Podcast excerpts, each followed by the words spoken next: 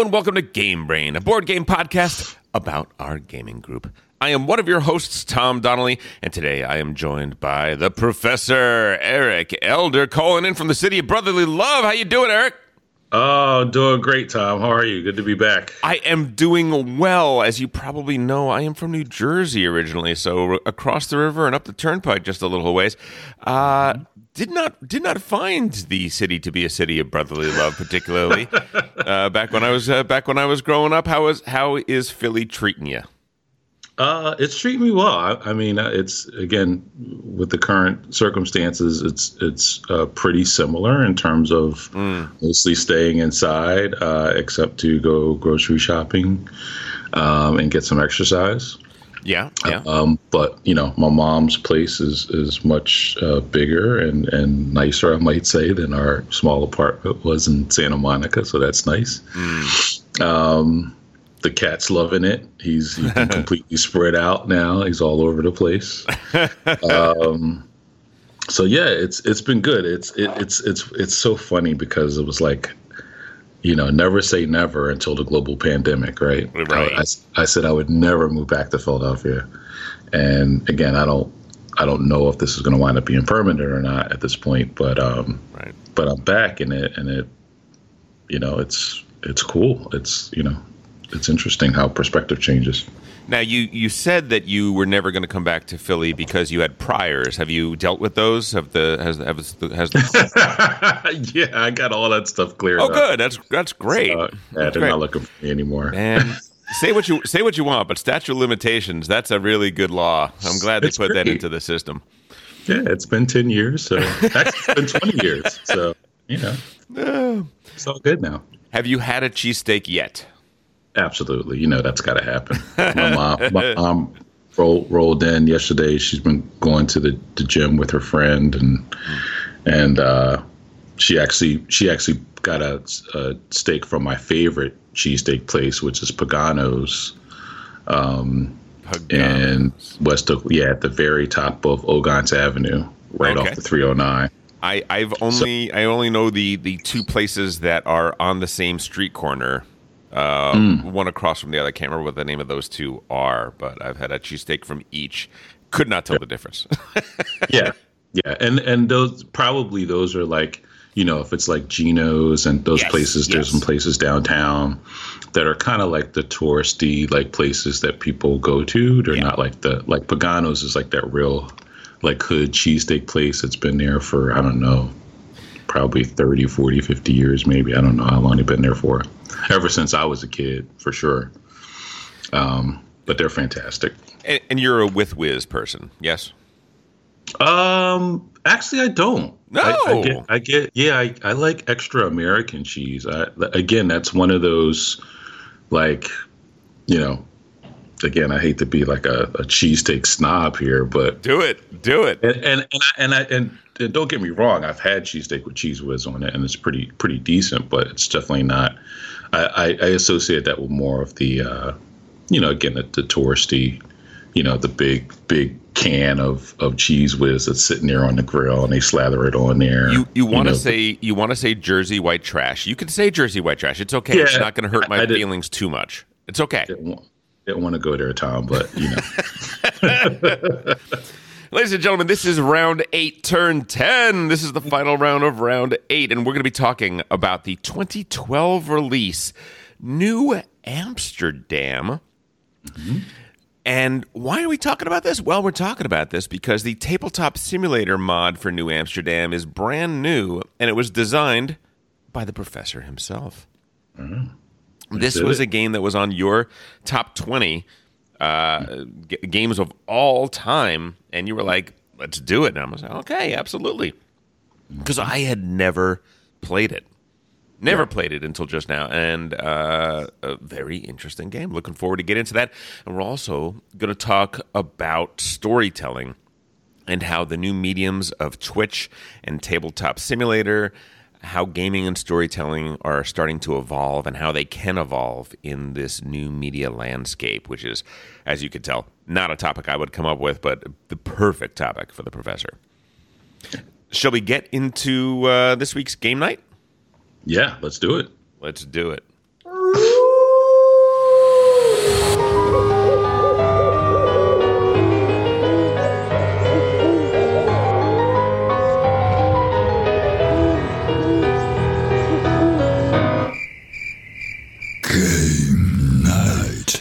Well, since since we don't really have a game night anymore in the current state, what have you been playing recently, Elder? Um, mostly I've been playing a lot of Tekhenu. Like again, you you know yeah. my my other um, you know kind of hashtag non plume is the binge gamer, right? Because yep. I I like to dive deep into a game if I like it, and Tekhenu is definitely a game I like. And um, you know, there's there's I've I've gotten a couple new friends to play with on Tabletop Simulator, um, which is nice. nice. Um, and it just keeps popping up like these opportunities to play Tekhenu. I think I played about five or six games this week. I think that game's got alone. legs. I really do think it's got legs. It's it's yeah. it's it's there's a lot there's a lot to unpack in there. There's a lot of different ways you can go, and and uh, yeah, I'm I'm really impressed by that. Yeah, yeah. It's so that's uh, you know I'm kind of feeling like it's a bit of a problem now. My like like, like I dare call it a Tekhenu addiction. It's insane, but um, but yeah, I've been playing a lot of that. I played uh Bonfire, the new Stefan Feld game. How are you liking that? I like it. I like it. I again, I was off of Feld. He was my favorite um, for a, a, good chunk of time there, and then um, uh, Lacerda kind of took his place, and then recently, I think it's been the the Mad Italian Crew. Yeah. But um, I, I kind of feel like he's back. I, I would I wouldn't put him back as my favorite off this one title, but I feel like this is, you know, I've been pretty disappointed with the last couple, and um, actually there was a there was one that I missed. Um, Tra- Trajan, Trajan for uh, uh, Romanum. Forum Forum yeah. Romanum. Yeah. Yeah, yeah, I had missed that one, and I played it with Ben. I heard you guys mention it on on the pod I've a couple weeks ago. I think quite good things about it. It is. I love that game. I I I want to play it more. Um, uh, you know, I played it with with Ben, I think two player. Then I played it with Ben and Paul, um, and that was like a really like great game. Um, mm. Paul Paul was killing it. Um, there's there's something about like there's this, and it kind of reminds me of Tekhenu in a way that there's this kind of tricky scoring formula where there's like all these different you know kind of categories that you have to. It's very difficult to kind of score or tick up in these different categories, and then it's like this multiplication multiplication of these different items that you have. So it's very kind of tricky kind of scoring, but um, mm. it feels like it's worthwhile to get in there and really figure that formula out and um, that is and, Forum, and, play the game. It's a fun puzzle for me. Forum Trajanum from 2018, yeah. and yeah, it, it, sounds it sounds really cool, really interesting. Um, mm-hmm. Reminds me the scoring mechanism in it reminds me a little bit of Hansa Teutonica, where yeah. you are unlocking multipliers for things that you may or may not already have on the board and, and managing those sorts of things and managing the things that you've acquired over the course of the game is a big part of the game, which uh, is very interesting. Right. Yep. And of course, you played New Amsterdam. Of course, of course. Getting ready for the played a couple games of that, so that was great to get back on the table. And um, you know, I haven't um, done any more work to the mod. I think once I got it playable, um, you know, I, I, haven't been, and I've been so busy lately too. Um, mm-hmm. Of course, you know, moving across the country and, and all the work and everything, consulting. Um, but I, I, am still interested in kind of polishing at some point, polishing the mod off and and uh, and then making it actually public so everybody can play it. That sounds great. That sounds great. I mean, listen. I think it's really, uh, you know, we'll talk about it more in the review, but sure. I thought it was tremendously playable, really good looking. I mean, the only thing is when I zoomed in, I wanted a I wanted a, a more high def uh, board, but yeah. Other than that, I thought it was really great. Thank you. Thank I was you. like, appreciate it. I, I, would never have known that it was, uh, you know, essentially homemade by you. I had never had yeah. any idea about that. It, it, was a really real professional job and well done. Um, Thank you. Yeah, I played New Amsterdam this week. Um, I tried once again playing Antiquity on the uh, online implementation. That mm. is just. Uh, it's so it's so close to being able to play antiquity in that setting, but you can't, hmm. can't quite do it. But we got half a game in, that was good, and okay. uh, and High Society with the family brought that out, and uh, hmm. Gosh, I love that. I love High Society. It is such. Hmm. It's probably my favorite filler of all time. You know, it's hmm. it's that you have a you know it's it's sort of a classic Reiner Knizia. I've got yeah. a hand of money cards, and we're bidding on these uh, items that are that are coming up. And the two tricks of the game is you can't make change. So when t- when you spend cards, they're out of your hand, and so suddenly uh, somebody bid 12 and I only have a 20 in my hand. So if I want to up the bid, I got to go all the way up to 20. And then the second thing is that the person with the most points from the things they acquired wins the game, unless they are the person who has the least amount of money left in their hand at the end of the game, in which case they automatically lose, which is uh, mm. just such a, you know, I, I, thinking a little bit like Forum Trajanum that you were talking about, that, that it's one little rule can really just change the shape and the feel of the whole game, and uh, that's mm-hmm. one of mm-hmm. those things for sure. So that was that was my re- relatively light week in in gaming, but looking forward to. God, I wish they would fix Antiquity on that uh, on Board Game Core. If they would. have you have you tried it on TTS? Um, no, I haven't tried it on TTS. Is it scripted? Mm, I don't know. I haven't I haven't tried it. Because um, it's but I, I, do know it exists. I think it, I'm pretty sure it does. It does. Yeah. It, it's just it's one of the fiddliest games in the world, right? There's right. so many little pieces that you have to put out and stuff like that, and I would just yeah. my eyes would bleed trying to do that on a on a board, and the fact that Board Game Core had it uh, had it automated uh, right. was just so attractive. And then you find out, oh no, this really is not really playable. So mm. what can you do? Yeah. Uh, let's move on to the sure. news. Good evening, Mr. Mr. North South American, all the ships and clippers at sea. Let's go to press. Fly. News. Elder, it's an interesting time, right? I mean, this is mm-hmm. this is the time in the year when normally everybody would be going to Essen, right? Yep. And the biggest uh, board gaming trade show in the world would be opening its doors and uh, people would be partying down and having their currywursts and uh, you know when Maddie and, and uh, Trey and I went uh, uh, back in 2018, we had such a blast. It was a really, really wonderful time, and just being able to picture what it what it is and that that place and the people and all that sort of stuff is, is amazing. But this year, no Essen doesn't. It's yeah. not happening. It doesn't exist.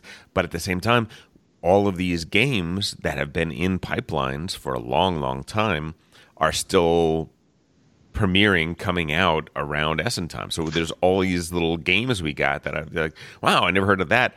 That doesn't really happen too often anymore, right? We you, we get we get posts by you know we get uh, Twitter posts by designers. We get uh, Kickstarter notifications. We get you know, gone uh, you know, gone cardboard does you know throws little little previews, but at this one time because there's so many games coming out you, we find out about games that we you know didn't really know about.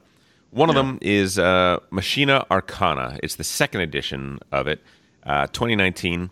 Didn't uh, didn't know much about Machina Arcana. Hadn't heard about it. Not exactly my type of game, but Cthulhu mythos is always a really interesting thing. Um, this is in this game. It's a dungeon crawl in the Cthulhu mythos. Right, you're exploring and investigating a subterranean complex of unknown origin facing Cthulhu mythos monsters in a steampunk setting, and it looks it looks gorgeous. It uh, one of the things I like about it is it doesn't have miniatures. It's got standees instead of miniatures, and I don't know. I, I think I think something in my brain is broke about miniatures. I think I, see, I think I see them and and it does the opposite of what it's supposed to do for me. Mm. Um, but the, yeah, but the components look, uh, you know, the components look nice. And if you're looking for a dungeon crawl, we actually have a few that we're talking about today. But this is this is definitely one of them. And and you know, uh, if I'm going to do a dungeon crawl, I would much rather do Cthulhu for some reason. And I, I get once again, I have a fantasy bias, anti fantasy bias, I guess. I guess what it goes. you down. do. I, I do. I do you know, I'll play Mansions of Madness anytime you want to, but uh, right. you know, what can you do? Um, so that is Machina Arcana, uh, second edition. Next up is Ten Suns. This is one of those games when I look at this, I'm like, wow, this is when I wish that Essen existed and I wish I was there. Yeah. Uh, right. This is the award winner in the Global Design Competition World Original Design Contest 2019. Just listen to this description. In the beginning, there were only you and the other ancient primordials. Then the dawning of the gods arrived, and more celestial beings came into existence. It was then that the Jade Emperor of the heavenly realm produced ten rebellious children who turned themselves into scorching suns in a bid to end the world. This was a good thing, for you drew solar power from the ten suns, making you invis- invincible. Alas, the mortal hero Hou Yi appeared and began to shoot the suns down one by one with his golden bow. Uh, I mean, it's just it's it's gorgeous, gorgeous story Yeah. in which it, it, it's this is a blind bidding game, which is is potentially an issue for a lot of people. But we'll we'll get into that in a second. The idea is that you are a god that is drawing your primordial essence that is drawing power from these suns. But over the course of the game, the suns are going to be dying out. So what you're actually trying to do is you're trying to use that energy that you have to bid on things that are going to give you energy independent of the sun, right? You're trying to build an engine that is going to be able to survive when the primary engine of the game uh, sputters and dies. Which Yeah. I don't know. That's interesting, right? Yeah. Can yeah. you think of a Can you think of a game that that uh, that has that design where at the beginning of the game the the engine is already in place, but the engine is is slowly dying, and you're going to have to to replace its systems? No, I've never heard of that. I, I really I really like the idea of that. Um, there was a um, there's there are these um, wha- wha- what's it, what's it called? Uh, game chef competition where uh, uh, role playing indie role playing designers are designing you know design role playing games over a very short period of time for uh, this game chef. And you're given ingredients. So it's like Iron Chef. Um, and at one point I was designing a game that was did you ever see the movie the old uh, black and white movie DOA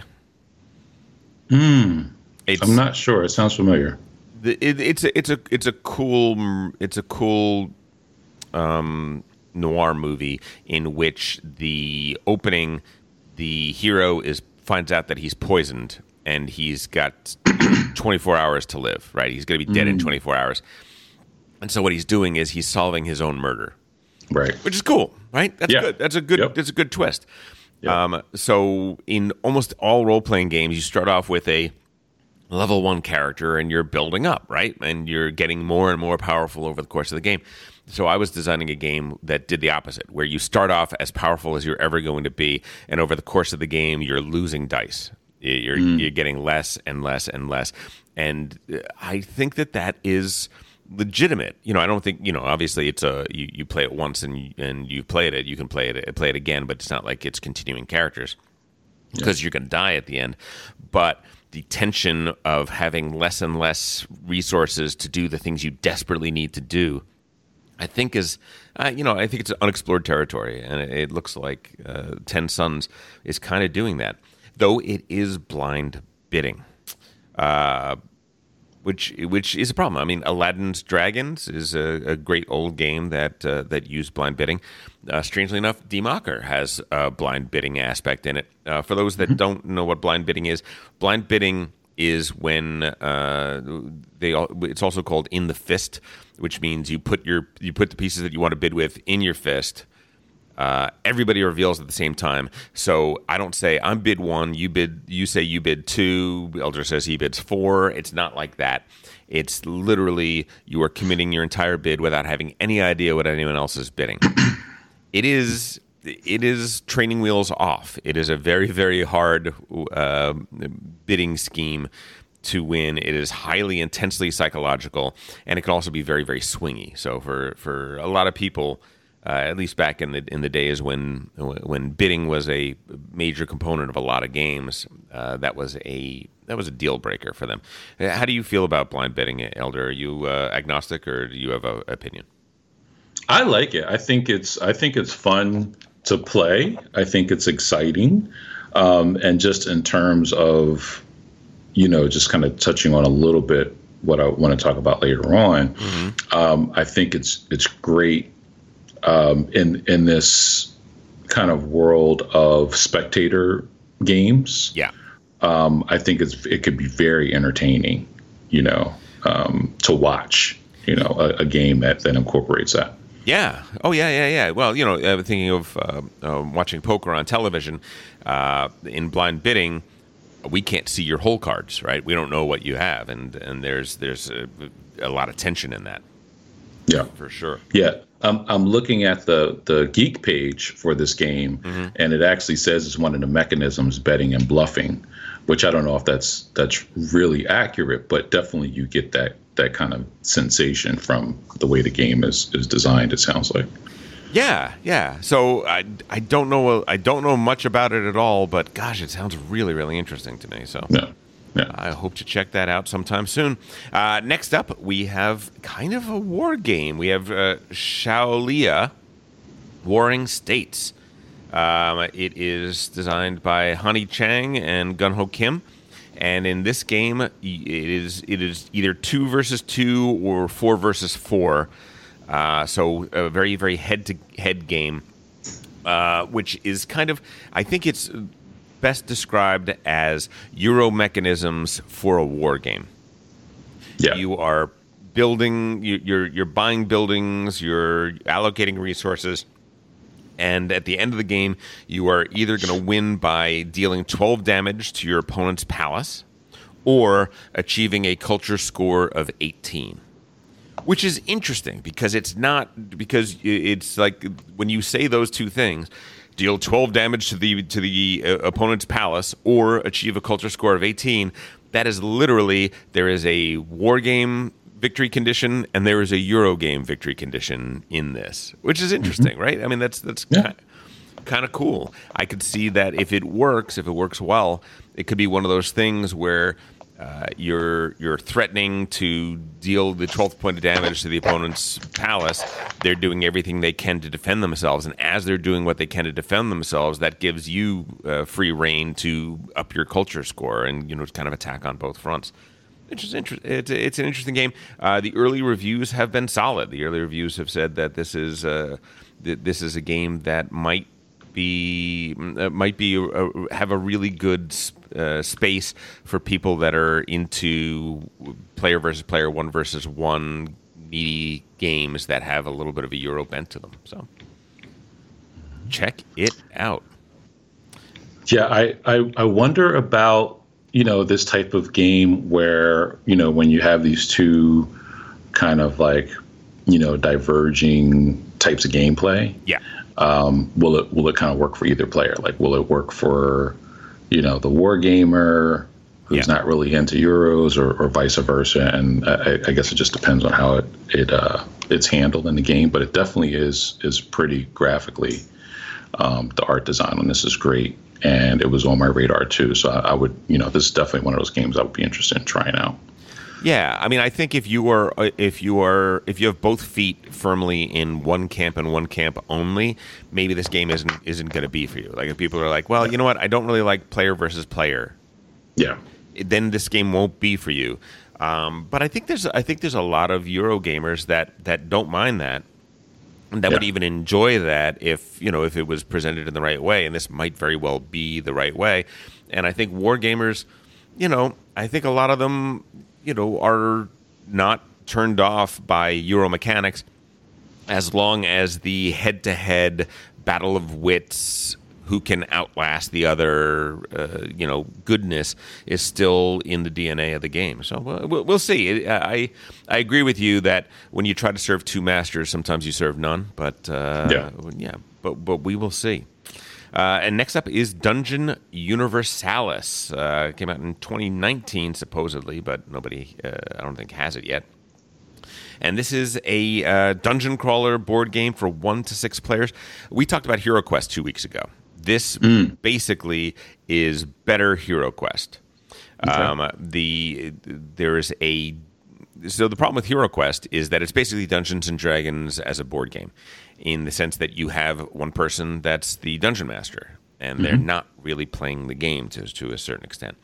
Uh, this one, they change it up. They have somebody called the dark player. and the dark player is mm. one or more players who compete against the other players. So, kind of the dungeon master, but you're still playing the game, which is a good addition. Which is you know a good, a good shift. Uh, if you think about uh, games like Pandemic, if you think about games like uh, Battlestar Galactica, the you are all playing against the board itself, and the game itself. There's an automated sequence in which the game is playing against you. Well, this just turns it from an automated thing into a uh, decision space for uh, for a player that's playing against you. I think that's great. I think it should should do more of that. So yeah. if that's if Hero Quest uh, lit up your ears two weeks ago, then definitely check out Dungeon Universalis. Um, let's let's move past the next one and go to Clank. Clank has uh, was a, a big hit a few years back. A really fun deck builder. Um, it, wasn't too dead, wasn't too deadly serious, wasn't too heavy. Was a lot of fun, and uh, but had a lot to it. You could do a lot with it. Um, there was an expansion for it called Acquisitions Incorporated, and now there is an expansion called Adventuring Party. This is a five and six player expansion that is going to let you play more people in Clank. Clank is one of those games that did feel to me like you could play this with more people. This is it, it's you know it is a managing chaos kind of game to a large extent. So those games sometimes work really well with higher player counts. Uh, in this one, you could play the, the new characters are uh, the dwarf agent, uh, an an elf, an orc, a mage, a monkey bot, and hmm. the devious cat named Whiskers. So, if you don't know what Clank is, that description probably gives you a pretty good idea of uh, of what that is. Um, all of the six players have six new asymmetrical starting decks uh, with their thieving identities because asymmetry is is part of the game. When you when you choose a role, uh, you do have you do play a significantly different game than everybody else. Did you ever play Clank, Elder? Yeah, I did play it a few times. What'd you think? Um, it, not really my kind of game. I'm not. I, I haven't. I haven't met a deck builder I really liked yet. Um, I, I think it's an interesting uh, mechanism and I it's like I almost feel like I want to you know take a shot at designing one mm-hmm. that that's more you know I guess I guess I want like a more Eurocentric resource ma- ah there's an idea right like resource management and deck building right like yeah. really like kind of heavy resource management game with lots of resources, at least 20, right? that's uh, that's your over under for, you know, if, right, if yeah. it's over 20, then it gets an automatic seal of approval for you. Uh, yeah. You could totally do that, right? I mean, that's not that's not a hard thing to do. Yeah. Uh, yeah. You know, the, I mean, building building a deck in which the the deck are cards that are that are resource generators or resource converters is mm-hmm. Ah why haven't we seen that elder why haven't you know be the change you want to see in the world, Elder? That's what I say to you. Yeah, absolutely. uh, my my thing with deck builders is I I guess I have a, a hard time with the um, with the culling part. Um, uh, you know, we uh, in the several, sense of in the sense of the strategy of it, or both, both. Like the the yeah, well, it's the strategy in terms of like you know when do you do it? Like when yeah. like is it like do you do it immediately?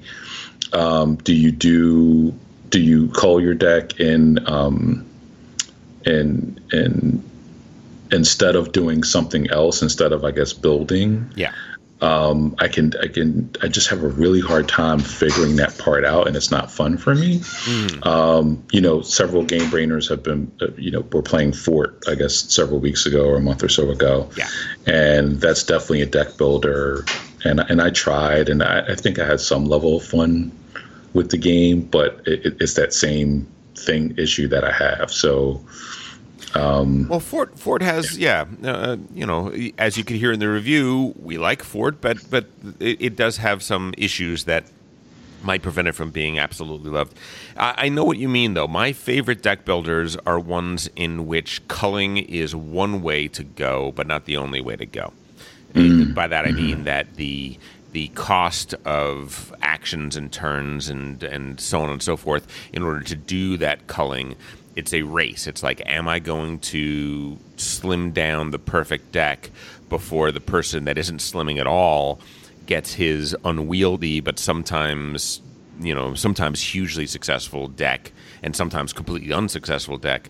Which one of us is going to race to the victory condition and, and, and win the game that way? Those are those are my favorite ones Yeah. but yeah, and, and, and timing is definitely an issue, right? When do you when do you start culling? Are you doing too early, too late, all that sort of stuff? That's one of the things I like about uh, uh, uh, deck builders. Actually, it's one of my fa- favorite aspects of that. I hear a dog, yeah. um, and uh, two last things. First is uh, Thames and Cosmos uh, are the makers of the Crew, and guess what? They have a print and play. Oh, hello. Hey, sorry about that. Uh, so I was saying Thames and Cosmos, uh, they're the makers of The Crew, a game we very much like here at Game Brain. Um, and they have uh, pre- uh, prepared a new five card print and play uh, edition, the Demios Adventures, one through five. Uh, and you can get them at thamesandcosmos.com. Uh, each one has three adventures on it, so that's 15 new adventures, uh, you know, 15 new you know, uh, when you're playing the crew, they give you different rules and different uh, boundaries within which the, the, the, the game the crew is played. And uh, so having 15 new ones could be right up your alley. If you like the crew, definitely check that out. It's free to uh, to print and play. And last but not least, Maddie, are you listening? Maddie, are your ears tingling? Lorenzo Il Magnifico has been announced. It is coming to Steam on October 5th. We will not hear from Maddie again. So, October 5th, if you want to talk to Maddie, make sure you get to him by October 4th because, oh my goodness, a Steam. Uh, a Steam implementation of Lorenzo Il Magnifico is going to be huge for him. I want. Does that? Is, do you know if that's going to come with the expansion? Um, that's a good question. I don't think it is coming with the expansion, but I, I'm looking at the notice, and it doesn't. Uh, it doesn't say that it is. Okay. It doesn't say it's not either, but it just doesn't say that it. It doesn't say that it is. Yeah. Huh. Interesting. Shall we move on to games Sure. on the brain?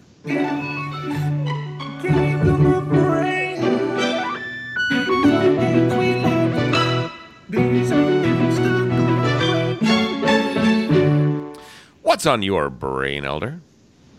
Uh, well, definitely Tekhenu, because I've been playing a lot of that and trying to to figure out that game. Um, you know, again from the early conversations, you know, uh, I, I heard this first from Jennifer. This concern about um, whether the decree cards, the in-game scoring cards, are balanced, which I don't think that they are. Right. I think they're very imbalanced and they're very hard to get in the game. But as I continue to play, I kind of feel like you know we, we've uh, and I know uh, Trey is, is is big on this, right? Just the whole. I mean, it's a dice drafting game, and the dice do matter in this game, even though you can't adjust them. yes, they do. But there is there is a degree of luck in the game, and it's very tight. And I think normally we don't like games that take this long to play and are this strategic. We don't like to have luck, but somehow I feel like it really works for this game. Like I, like I feel like there is this kind of gambling uh, aspect, like this idea of, okay, I'm gonna, I'm gonna draw these two in-game scoring cards where I know the bulk of my points are going to be from these cards at the end of the game, and they're so deterministic. And it's like, you know, this is going to pretty much set the course for my whole game. And which direction do I want to game want to want to play? What type of game do I want? Um, and you can't even see the other the other potential scoring cards until somebody's population goes up to a certain. So it's going to be a couple rounds into the game before you Yep. can even see that. Um, but yeah, the more I play it, I, I it's just I, I like that that the, the, the way luck is implemented in the design is really interesting. Well, there's there's no end game scoring cards revealed at the beginning of the game, right? I mean, we have to get our population up to a certain point before those mid level cards even come out. Correct? Right. Right. Exactly. Exactly. So, so that's so yeah. So for me, um, I look at that and I'm like, well, okay. I, I think that you're you've given an, uh, you're given enough time in the beginning of the game to get your feet wet to start to put together an engine to figure out you know which direction you're going in general. And then when those cards come out either they're fitting into what you've started to do or they don't. I mean balance is always eh, with end game scoring balance is always an issue. Um, some of my favorite games like shipyard um, got crushed, just crushed, because a bunch of early reviewers said these, you know, these uh, point cards that that everybody starts with, you know, four of them, and you're going to keep two of them. They're they're imbalanced. They are they're imbalanced, and some of them are overpowered. Um, I love Shipyard. I think Shipyard is an amazing game. I would play it anytime anybody wanted to play Shipyard. I would play it, um, but because of because of that perception uh, it just doesn't. It just didn't hit the table for a lot of people. So you know, we, we've house ruled one or two of the cards, and boom, it's a, it's an amazing game. But yeah, that that that perception can really throw you. Yeah. yeah. Um, for me, what is on my brain right now? Um, playing New Amsterdam, I've been thinking a lot about auction games, and mm. uh, that's that's kind of what's on my brain. And more to the point, what's on my brain is how how far we have fallen. How hmm. few games have auctions in them in any in any real sense, right? Yeah. Like so few, right? Back in the day, every almost everything had auctions, right?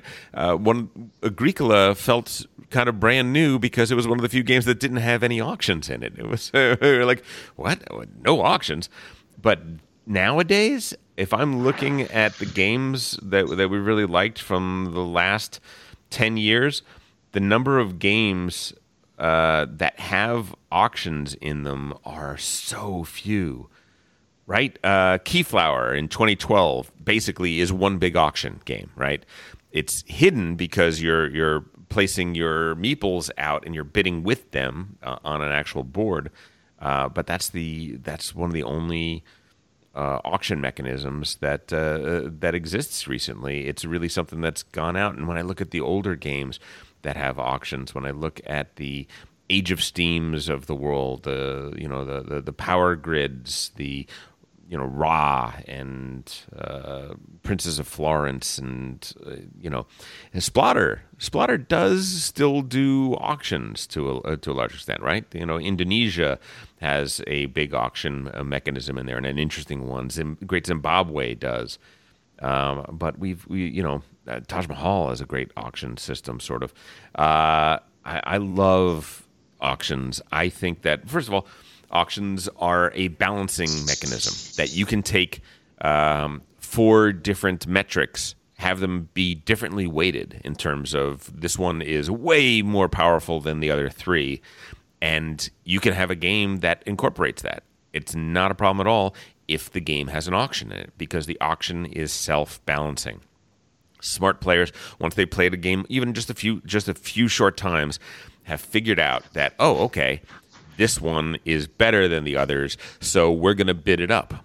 And the decision as to how high to bid it and the competition for finding that right price point where you're not spending too many resources to get this advantage, you know, properly weighing things. Uh, that's that's fun for me. That's a fun space. That's a really really interesting space to be operating in.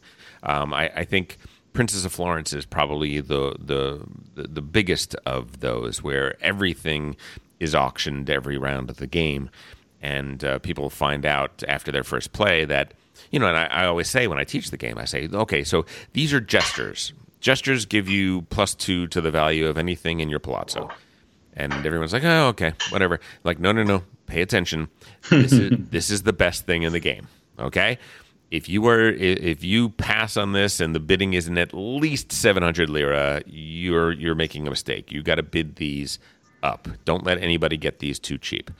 you know, and then everything else is situational in the game. But this is the one, you know, you pay more for the, the jesters because the jesters are always there for you, and thick and in thin. They don't care if you're if you're you know a, a philosopher or an astronomer. They're gonna they're, they're gonna they're gonna cheer you up and make your make your creations better. God, I love that game, Princes of Florence. Yeah. Princes of Florence. Yeah, it, it's such a classic, and I I remember, you know, this was this was early. I think in my you know uh, kind of introduction in, into Euro games the first couple years when Prince of Florence was out or when I was playing it. And I remember, you know, just the, you know, the cutthroat and the, the level of, of play in those games and the discussion, the table discussion about how much the jester was worth and you know how much it was worth each round mm. and you know it was just a, a, fascinating level of meta to the game that that really added a lot of enjoyment and you know that's another um, play pattern that like you know why why haven't we seen another because um, Princes of Florence is fantastic, but I, I definitely think with you know kind of throwing in some other you know more modern game design uh, mechanisms you know, we could see another, you know, version of that game, which which would be really interesting. Yeah. Um, totally. Another another game I've been playing that has auctions, you know, to your point, mm-hmm. is a container. Oh yeah. Uh, on TTS, and that is is super fun um, and very interactive, and um, you know, it's interesting in that game where the value of things in the auction actually changes because of the closed economy nature of the game. Yeah. Yeah, I, I think a, a economic games still uh, sometimes will have auctions. That's still something that exists in that space because yeah. that's totally natural in that space. Um, what where it has disappeared is in the non-economic uh, Euro games. Euros, a lot yeah. of those non-economic Euros used to have auctions and feature auctions, and yeah, I think we've lost something. I think when we've mm-hmm. gone away from that, we've lost something. But going back to Princes of Florence, when you think about it, you, are right. I think it could. I think there are some a lot of mechanisms that have come out after that. Like this is essentially before worker placement. So, uh, right. you know, uh, incorporating that would be really interesting. But when you think about all the things it did have, it had polyominoes. You were, mm. you know, you were building a, uh, uh, your the inside of your palazzo, and you had to think spatially about how you're going to be able to fit these things in there. It had it had a lot of the. Um, you would get get these cards or draft these cards who are the great thinkers of the uh, of the time and they had requirements. They wanted this guy wanted freedom of religion. This guy wanted a, a, lake to to sit in front of, and so on and so forth. And they all had their own uh, peccadillos, and they are worth more if you cater to them. Is a great mechanic. Strangely, I don't think I've seen that mechanic too often. That the value of a that the value of the cards that you are going to be playing are uh, are dependent on the other resources that or the other conditions that you've set up on your personal player board.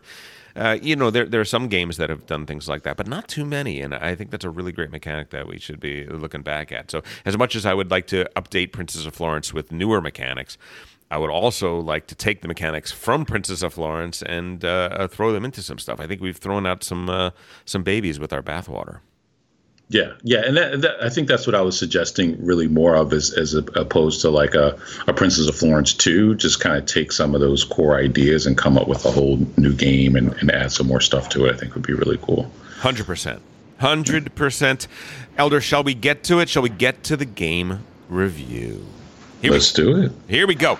New Amsterdam. it is a 2012 release. The designer is Jeffrey D. Allers. The artist is Josh Cappel. And the publisher, uh, the current publisher, is Pandasaurus Games. Elder, you're the one who dragged me into this. Tell me about New Amsterdam. Uh, yeah, so New Amsterdam um, is a I think by description actually it's well, I mean one thing about bringing these these games back is kind of I get a new perspective on them, mm-hmm. um, and I definitely would describe this game now as a area control game that has some you know resource um, uh, resource management mechanisms in it, right? Yep. yep. So the the theme of the game is you are um, building the beginnings of of New York City. Um, and so the res- the uh, area control is that you're building businesses basically in these different um, uh, areas, which there's um, I think what maybe seven or eight um, on the board, mm-hmm. Um, and each one of them is tied to a, a, specific bonus action that you can take. And then there's uh, three main action phases in the game um, which are the city phase, where you actually are building up these businesses, the land phase, where you're essentially getting these land cards that are going to give you um, resources that you need, and then finally the trading phase, um, where you can score some um, victory points in a um, you know kind of match match type game, uh, set collection um, type yes. Mechan- mechanic. Yes, and um, in the game you uh, are going to be auctioning there's a there's a bidding for these tokens that are going to allow you to take those actions. So on any given round, you are probably not doing much of anything in in all of those rounds, correct? Yes, exactly. Exactly. So the the essence of the game is that we are settlers. We are uh, Dutch settlers of New Amsterdam, which, as many of you know, became the city of New York. And uh, what we're we're patroons, I believe, is what we're called, and our job is to build up the city of uh, of New York by building up the land outside of the city of New York in order to you know have enough agriculture to support the city and to trade with the uh, the, the, natives uh, and acquire the pelts that are tremendously valuable. They're very very good hunters, the, the, the natives, and we're going to trade them some some European goods for these pelts, which are going to uh, uh profit us greatly in the uh, in the old world, right? Yeah, exactly. And we start off with a certain amount of these goods, and and as we send the pelts back, uh, then the the old world is going to send us a uh, supply of new goods to continue our training efforts. Um, but um, and here's you know one of the the reasons why this game sticks sticks out to me. Mm. Um, there's this interesting mechanism where as you're trading um, uh, with the Indians and acquiring these land cards, you were essentially stealing land from from these same Indians that you're trading with, and so there's a mechanism where um, they are forced to move further and further away from your initial trading posts, and so there's another bonus action you could take to continue to move your trading posts across the board to stay in line so you continue to trade. Um, but if you're not uh, aligned um, with the Indians, uh, and you don't have corn as a resource because you need corn um, to travel your boat downstream to meet up with them, um, then you cannot make the trade, and that could be pretty devastating if you have an action token and you, you actually can't use it because um, of that of that mechanism. Uh, listeners, are you uh, getting an uncomfortable feeling in your stomach when you heard that last little bit? Uh, it, it, has been a discussion that we have been having. It is, uh, yes, you are literally moving the natives off of their land as they move across the board. Not only move them across the board, but um, they are the their numbers dwindle over the course of the game. We're going to discuss that. We're going to discuss. Yeah, I I have a I got a problem with it, but uh, let's let's let's figure out uh, let's let's figure that out in a minute. But first, let's let's let's. Uh, there are two issues with the game. There's the, there's the game itself, and then there is what the game is portraying, and and uh, uh, should we be doing this, and and if so, how do we do this? Uh, so let's get to that one second. Um, the game has you know scoring is essentially three ways of scoring. Each one of the three phases has scoring opportunities. In the city, um, once you've built buildings in the city, you are going to score two points if you have if you are tied if you are tied with the person that has the most buildings in this sector and there are seven sectors in the in the city. Um, if you have more than everybody else you're going to score three points. So that could be a lot of points in the game. Uh, if you have built if you have uh, acquired land and cleared it you are going to score points when you clear the land, and uh, but you're only going to score points if you have three land cards and you clear them all in one action. You're only scoring points for the last one you get, which is so the first land card scores one point, next one is three, next one's five, next one's ten, and so on and so forth. That kind of thing. Um, uh, that that's one of the things you can do. And then the third way to score points is in the trading action. When you're trading, you are going to score points. Um, the the ships that you're sending things out on can take anywhere from two to six trade goods. And when you trade them in, uh, the one that you have the most of in that set you're going to score three victory points per good of that type two for the next most, and then one for everything else. So if I had five muskrat pelts and I have a ship that that takes six goods, and so I trade five muskrats and one mink or something along those lines. Uh, I would get three times five, which is fifteen, plus two more, which is seventeen points for that. The trick, though, is that once you've built up your city, once I've put buildings in the city, as long as you know as long as other people haven't overbuilt me completely it's one single action for me to score points there. But in the other areas i have to get a land card which is one action and then i have to clear that land card which is a completely other action. And in the trading it's the same thing. I have to acquire trade goods uh, mm. I have to trade with the with with the natives, and then I have to sell or ship those uh, those trade goods abroad, which creates an imbalance that we've noticed, right, Elder? Yeah, yeah, and again, that's that's why I call it, you know, this um, this area control game, um, yeah. because it's and, and every game that, that I've played of of it, um, I have not seen a um, solely land or fur strategy work. Um, although, I mean, if you look at the points in the game, um, it it conceivably could, but it, it, really doesn't. And and I and I think thematically it makes sense of the game. Like this is the game is telling you your your job in the game is to be this kind of builder, kind of you know entrepreneur, builder of businesses, yep. and you're building up the city of New York, and and there's impacts of that. And um, you know, again, to to do that though, you you have to have a certain amount of corn to feed your people which you know you can buy with with one of the bonus actions but it's definitely better to grow the corn than to have to buy it right economically. Oh yeah. Um and uh you know it it it definitely there's there's going to be opportunities for you to trade, which is important in the game, and so you want to you want to get a certain amount of points from that. But you, I don't think a, a purely trading strategy is is going to work.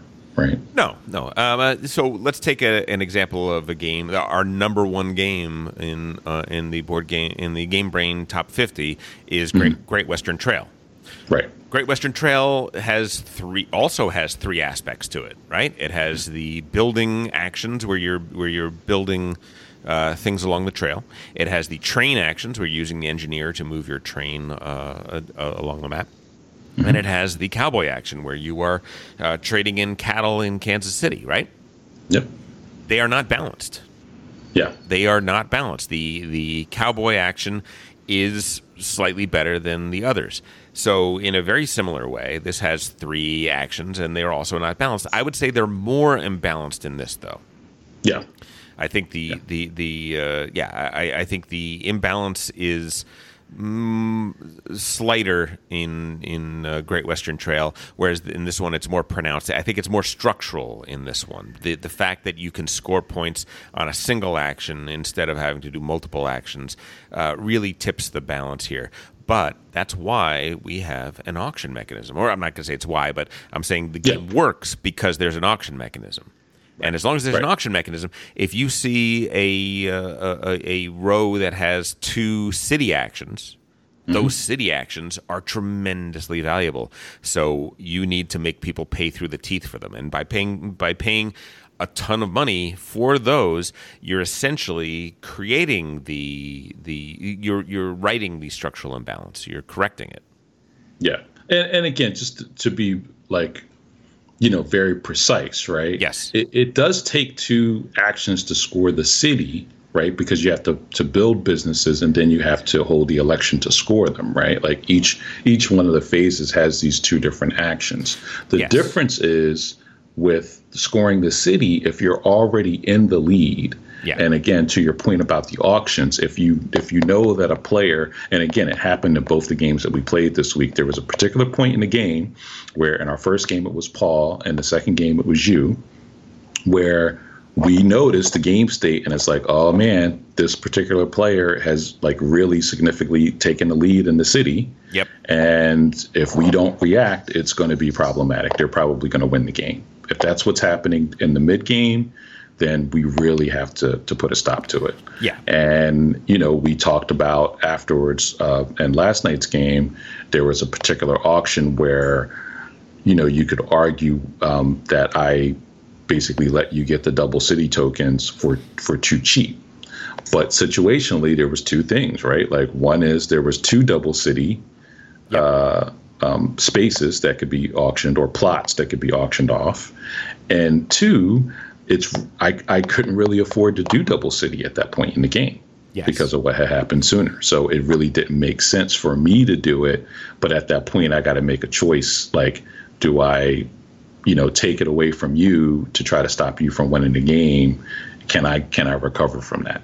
You know exactly exactly yeah. which uh, which the variability of those tokens is a potential problem in the game which we'll get to yeah let's talk sure. about let's talk about the auction though because i was uh, i've been yes. talking kind of heavy auction um, if you want to play a game in which you learn everything you ever need to know about auctions play modern art it is a yes. reiner knizia game and it is amazing. It is wonderful. It's from 1995. It's from uh, ages ago yeah. and still plays amazing every single time you play it. One of the keys to the game is that you're auctioning off pieces of art, and uh, it, there are four different auction mechanisms in the game. That's the whole game. It's just it's just an auction game, um, and one of the methods is is the open bidding, where people are just bidding, you know, uh, just the normal way. I bid one, no, I'll bid two on that. Yeah, I'll bid three. It's not going around in a circle or anything like that. Anybody wants to up the bid can up the bid. Uh, mm-hmm. Uh, second way is in the fist, which is that blind bidding we just talked about, where people put the amount of money they want to bid in their fist and reveal it and then and then whoever wins that wins that. Third one is once around, and once around is the mechanism that uh, that New Amsterdam employs. The way this works is whoever is the start player, whoever is the first person in turn order, or the uh, if the, that person's out, then the next highest person in turn order is going to put something up for bids, and they are going to say a number that is their one and only bid. It is never going to come back around to you, and you're never going to get another chance. The next person then can overtake that bid by bidding more. But if there's somebody behind them, guess what? They can be overtaken as well. So you really have to. It's a really interesting bidding mechanism whereby you're not just going to low bid and hope you get something cheap if you want something, you got to figure out how much, how many resources and money does that person have? How many resources money does that person have?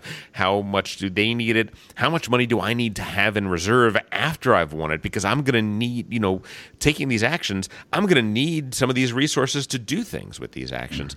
It's a really, really meaty and uh, and and clever uh, mechanism that we don't see often. Once around is not a very common auction mechanism and it really works well here. The way it works here is that there are two rows of three action discs and three rows of two action discs. And the idea is that the start player will choose one of the rows and they will put their their start player token on that row and you are bidding for the start player token, so the ability to go first and all of the two or three um, action discs in that row. and those discs are put out randomly. So sometimes, in last game, we had one row that had three trade actions trade action, trade action, trade action. that was really valuable to Paul. That was a huge turn for Paul because he was, you know, he had his economy and his his situation geared for the trade game and it was uh, it was a huge thing for him. It wasn't that interesting to to uh, Elder or I, which was also great for him because he didn't have to bid a lot for it. He didn't have to. Right. to he was able to to get it for nothing, I believe. Yeah. But, but when you have those two city actions, for a person like me, I was in a situation where I'm already scoring ten points or so uh, per city action. And uh, if I win two of those, that's 20 points final score in the game was 80 points. The game is six rounds long. That's huge. That is massive. Uh, so it's a cool mechanism. It's interesting in the game. The problem is, or one of the problems is, is that each turn those discs come out in a random order, and the order of those discs can really how do we put this best? Your your plans can be dashed by the random outlay of those discs to some degree, right? Sure. Yeah. Absolutely. That's, absolutely. That's and, it. and you're and it's only six rounds in a game, mm-hmm. uh, and you know that's you know your your what you can do in a game is definitely supplemented by the bonus actions that you can take each each round. Um, but you know, nothing is more important than those than those main actions, essentially. Um, and so the randomness of them and where you are, where you sit in turn order, and where your resources are, is you know that's really the the the puzzle and the challenge of the game, right? It sure is. It sure is.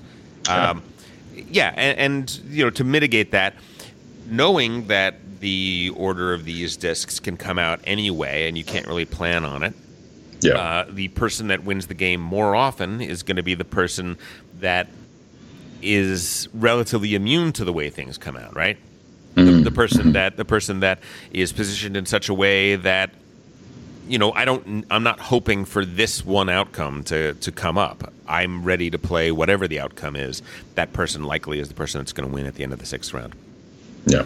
All right. Yeah. So, Elder, pitch me. Tell me why this is a great. The the last thing we're going to talk about is the uh, is the cultural aspect of the game, uh, imperialism, Native Americans representation, and all that sort of stuff. Let's save that for the very very end. Sure. Uh, but but tell me as a game, why do you love it? What's the what what uh, what makes this sing to your heart? Well, again, the the and we you, you touched on it before um, in describing the bidding phase. So the other thing um, that I want to underline is during the auction phase and, and during the auction phase, uh, phase only, um, all of the resources you have, not just the money, can be bid. So everything is one for one. So you're not just you don't have just the opportunity to bid your money. You're not limited to that. If you have wood, if you have corn, if you have goods, furs, everything can be one to one.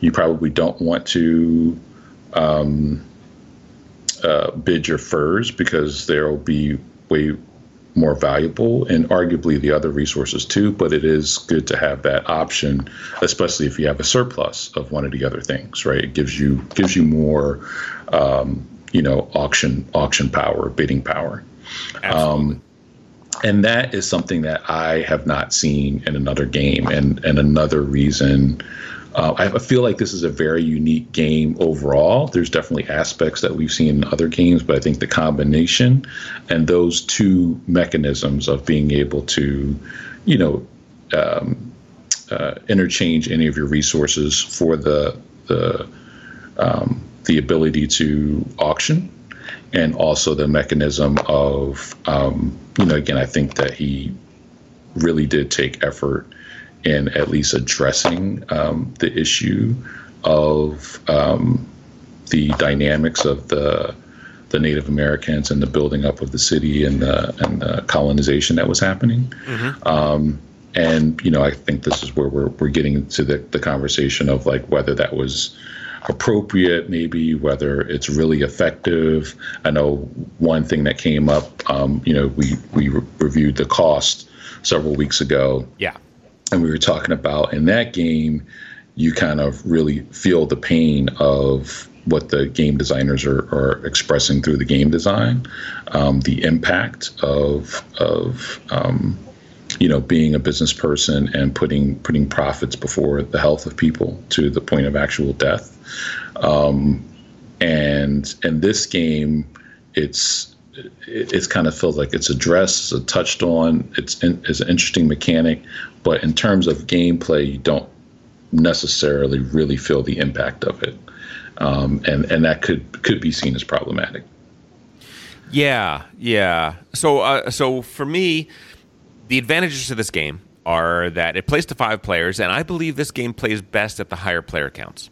Definitely, I agree. I, I think that yeah, I think that uh, lower player counts, the the imbalances in the design can sometimes overtake the game. Yeah. With more players, there's more competition for that city, and that kind of keeps the city strategy in check and and balances the game by itself. Um, yep.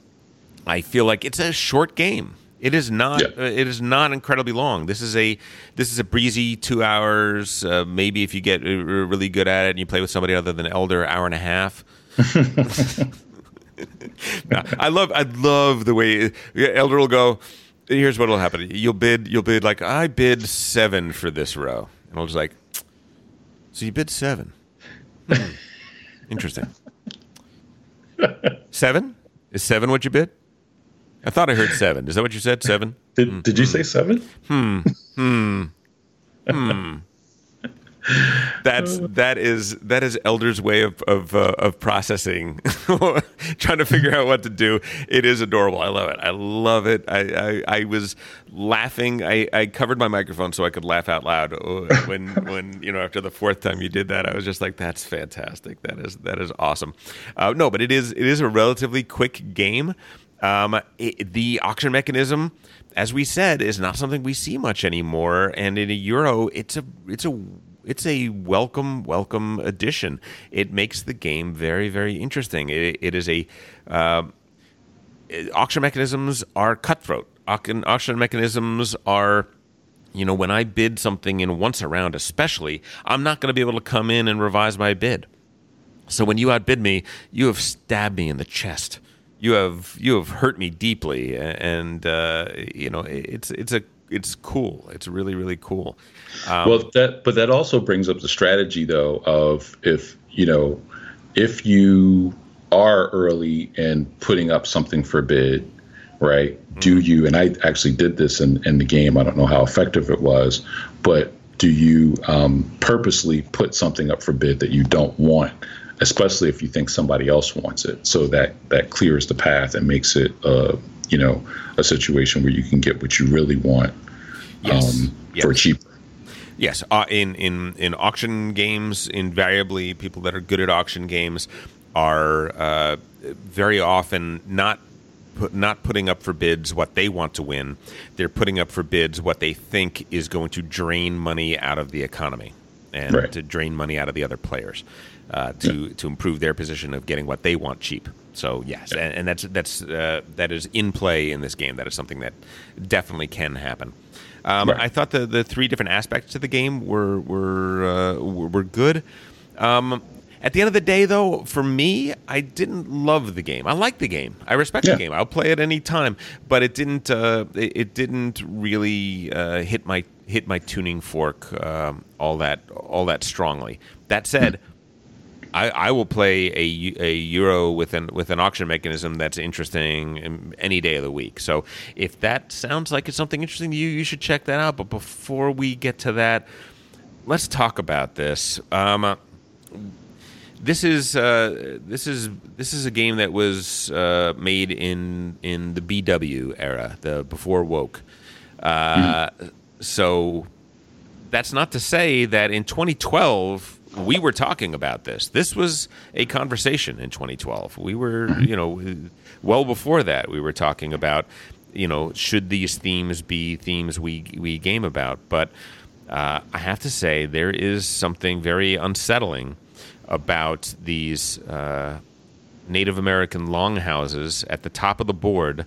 And over the course of the game, what you are doing is you're pushing them off the board and mm-hmm. you're eliminating them now, the game doesn't phrase it that way, but that is the the action that you're doing. Mm-hmm. Um, it, it's it's almost shocking because yeah. well because if you didn't have that right if you didn't have the longhouses if you just had sure. empty land up there and you're yeah. grabbing land cards right right right what you're really doing is everything else about new amsterdam is that what you've done is you've erased the native americans from the game yeah and yet the game is entirely about that. It's about settling a land that already has been settled. Thank you very much. Right? It is. Right. It is about uh, conquering a land that uh, that already has people on it. Um, yeah. And so many games that we play uh, don't even represent that. Right. Um, so, is it better that they're representing that in a way? Is it worse that they're I mean, I don't think it's worse that they're that they're representing it. What I do find worse is that there's that that there's no mention of it in the in the rule book or anywhere. And in no way, shape, or form does this ever is it ever addressed? Is it ever addressed as you know, hey, pay attention to this. This is uh, this is the cost, the cost, right? The right now that that game is in, in our in our minds. Uh, but even before that, you know, we we've had this conversation about a, a, lot of games, you know, alma mater and and so on and so forth. We, representation is is key. Uh, is this the right kind of representation to simply have non-player Indian figures on a map that are being eliminated over the course of the game? I almost want like like if you if there was a backside to the board and after the game you're instructed to shake the hand of the person that won and then violently flip the board over and on it it's describing how many how many how many souls your uh, your victory cost people. Mm. Right? I don't know. I guess yeah. that's I, maybe that's maybe that's just me, but um, it, it it's one of these weird things that uh, my question is would we have even brought this up if it wasn't in the game, right? If the Indians weren't in the game and were playing New Amsterdam, would it even be something that crosses our minds? What do you think? I don't think so. I don't. I don't. I don't think. Again, if it was, if that mechanism wasn't there, it's it's not something that you know. Again, if it was if it was not those houses and was just plots of land and it was completely ignored, like in some games, um, then um, you know we wouldn't we wouldn't have a discussion about it. So uh, for me, um, again, I feel I feel like I I'm sorry if a if if if any person, particularly a person of Native American descent, plays the game and is is offended by it. Mm-hmm. Then you know I'm, i apologize for that for for that person being offended. Sure. Um, and for for me personally, it's it's something that that makes the game special because of, of its of its attempt to address it in some way. I think it, it could be more so, like again, a page in the in the um, or even a paragraph um, in the in the rule book um, that kind of um, you know highlights it more. I think would would be useful as a as a teaching tool. Um, uh, but for me, it's it's the it's worthwhile because of the impact that it has on me when I'm playing the game. I am conscious of it, yeah, and I and I feel it to some some degree every game, yeah, and that we're having the conversation about it. Um, you know, after playing the game, yeah, I think is worthwhile to have it there. Yeah, I, I'm I'm not I'm not inclined to give to to either condemn it or give it credit. I, yeah. I, I, think it's kind of in, in, in, a space in between. It shows to me uh, in in stark relief that uh, that whitewashing these games to me is probably the biggest sin of all. Right? That, yeah. that whitewashing yeah. by not including that at all plenty of people can just play and all of a sudden it, you know i mean that's essentially what the the conquistadors did right? They they didn't view the people they were conquering as people. They didn't view right. them as equals in, in any way shape or form. They were a resource to manage. Mm-hmm. right? Um, and and that is uh, that's horrific, and that, that is the, the that is the worst aspects of the uh, of the human condition. Um, by putting them in this game, but then not. Uh, by simply putting them in the game, though, doesn't uh, doesn't absolve you. It doesn't. You're still playing the same game, and it's yeah. not addressing it, right? Uh, and I think now, uh, and hopefully now, and and going forward, I think that the bar has been raised, and I think we're going to need to uh, uh, to address that. I think that this is a, a game that could potentially have uh, led to a, a, a, good conversation about. Uh, um, you know, history is written by the winners. Let's let's talk about the, the ones who lost and what we lost uh, in in the in the building of this great society and so on and so forth. So, yeah. Uh, and great society in in sarcastic quotes, as it were. Um, yeah. yeah anyway, that is uh, that is New Amsterdam. It is a very interesting game. I want to thank you for for taking it to, to me, and and thank you, Elder, for this tabletop simulator uh, um, mod for it. It's you really did a great job, sir.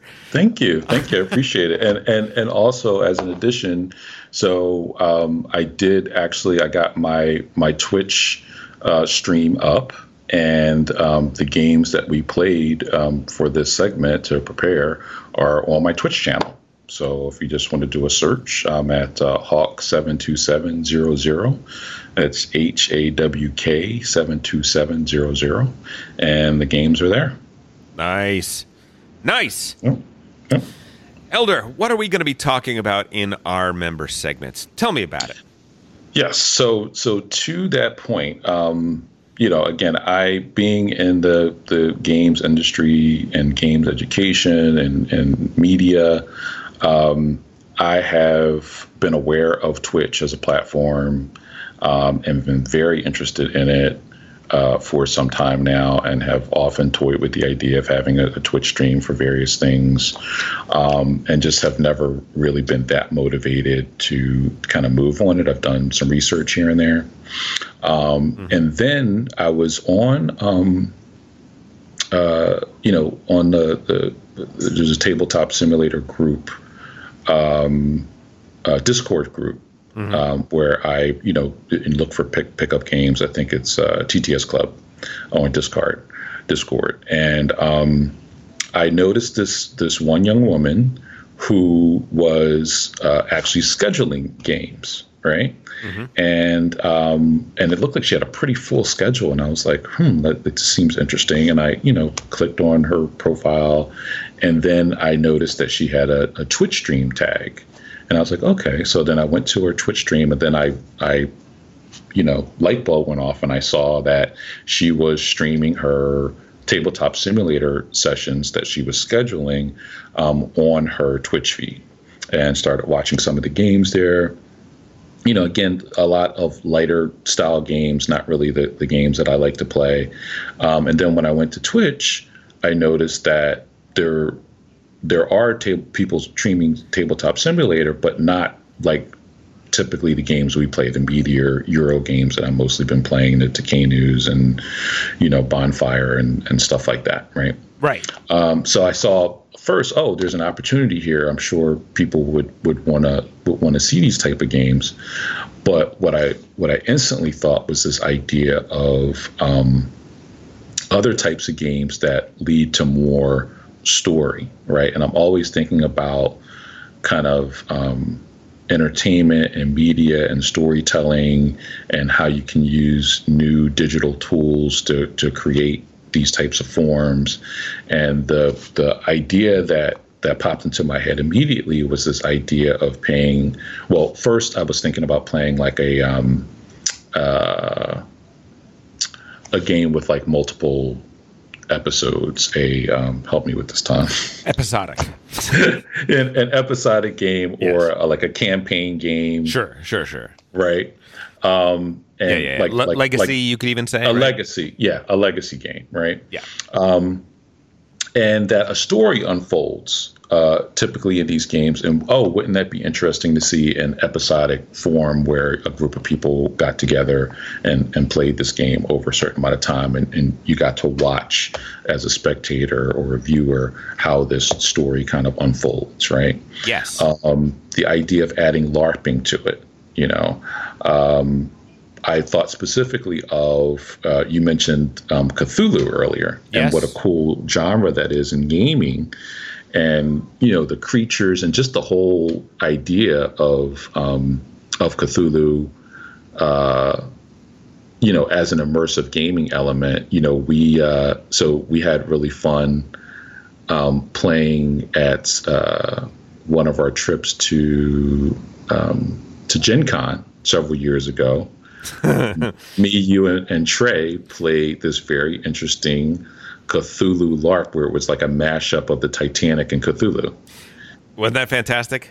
That was fantastic. Oh my and God. how how immersive that was, right? Uh, they they by the way they are uh, they are listeners. That was uh, the MU Skulls uh, put that on. Uh, that's for the Miskatonic University uh, Skulls put that on. That was their very first LARP they ever did. They had played in our LARPs for a few years and said they wanted to design one on their own, and they crushed it. Just so you know, the Titanic, from the time that uh, people were alerted to the fact that it struck the iceberg and the time that it sunk, was about three hours and twenty something minutes. Whatever whatever that time frame is, the game played in real time. So yeah. the the sinking of the Titanic happened in real time, and there was a projector that was showing the ship, that was showing a uh, digital representation of the ship slowly sinking as the game went on. Crazy interesting. Yeah, yeah, and again, wouldn't that be interesting? Oh. You know, as as a piece of content for people to watch to see that whole thing unfold, right? Yes. So, so my idea was let's do pandemic. I know there's a pandemic Cthulhu, right? Yes. Um, and um, what if I got a group of like uh, black comedians, like improv comedians? Oh my god! To to play the roles of these different characters, right?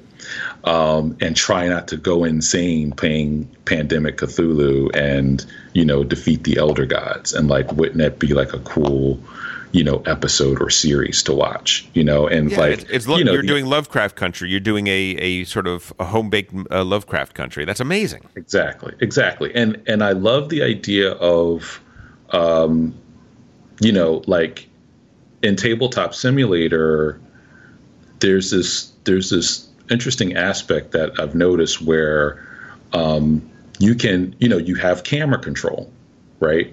So you can you can move the camera down and get these really really tight shots mm-hmm. of the pieces like right there on the board so you could start creating like if you you know again miniatures versus standees right but if you can imagine having these little standees on a spot on the board and getting down there and having the characters be voiced and and almost kind of setting up shots you know um, it, it, it, just an interesting new format, I think, of storytelling and media that we haven't really seen that I think could be really interesting. And there's like, you know, just literally, this is just one concept out of literally thousands of things that you could do.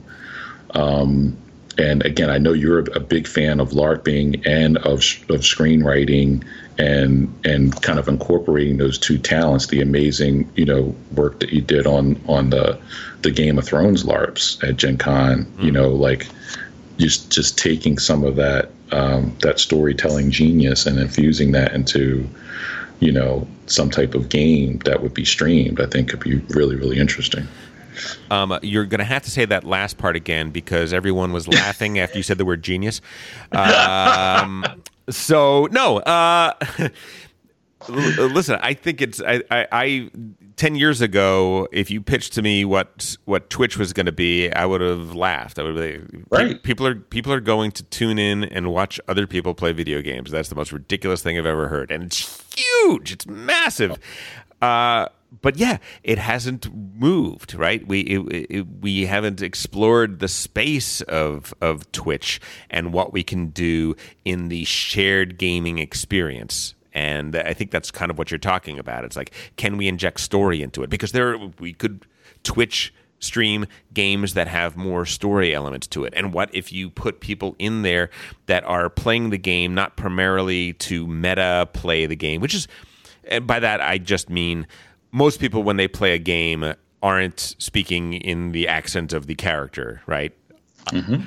I'm the a hole that's doing that. I'm the I'm the jerk that is I'm the jerk that's doing that until somebody you know throws a empty can at me and then I have to stop.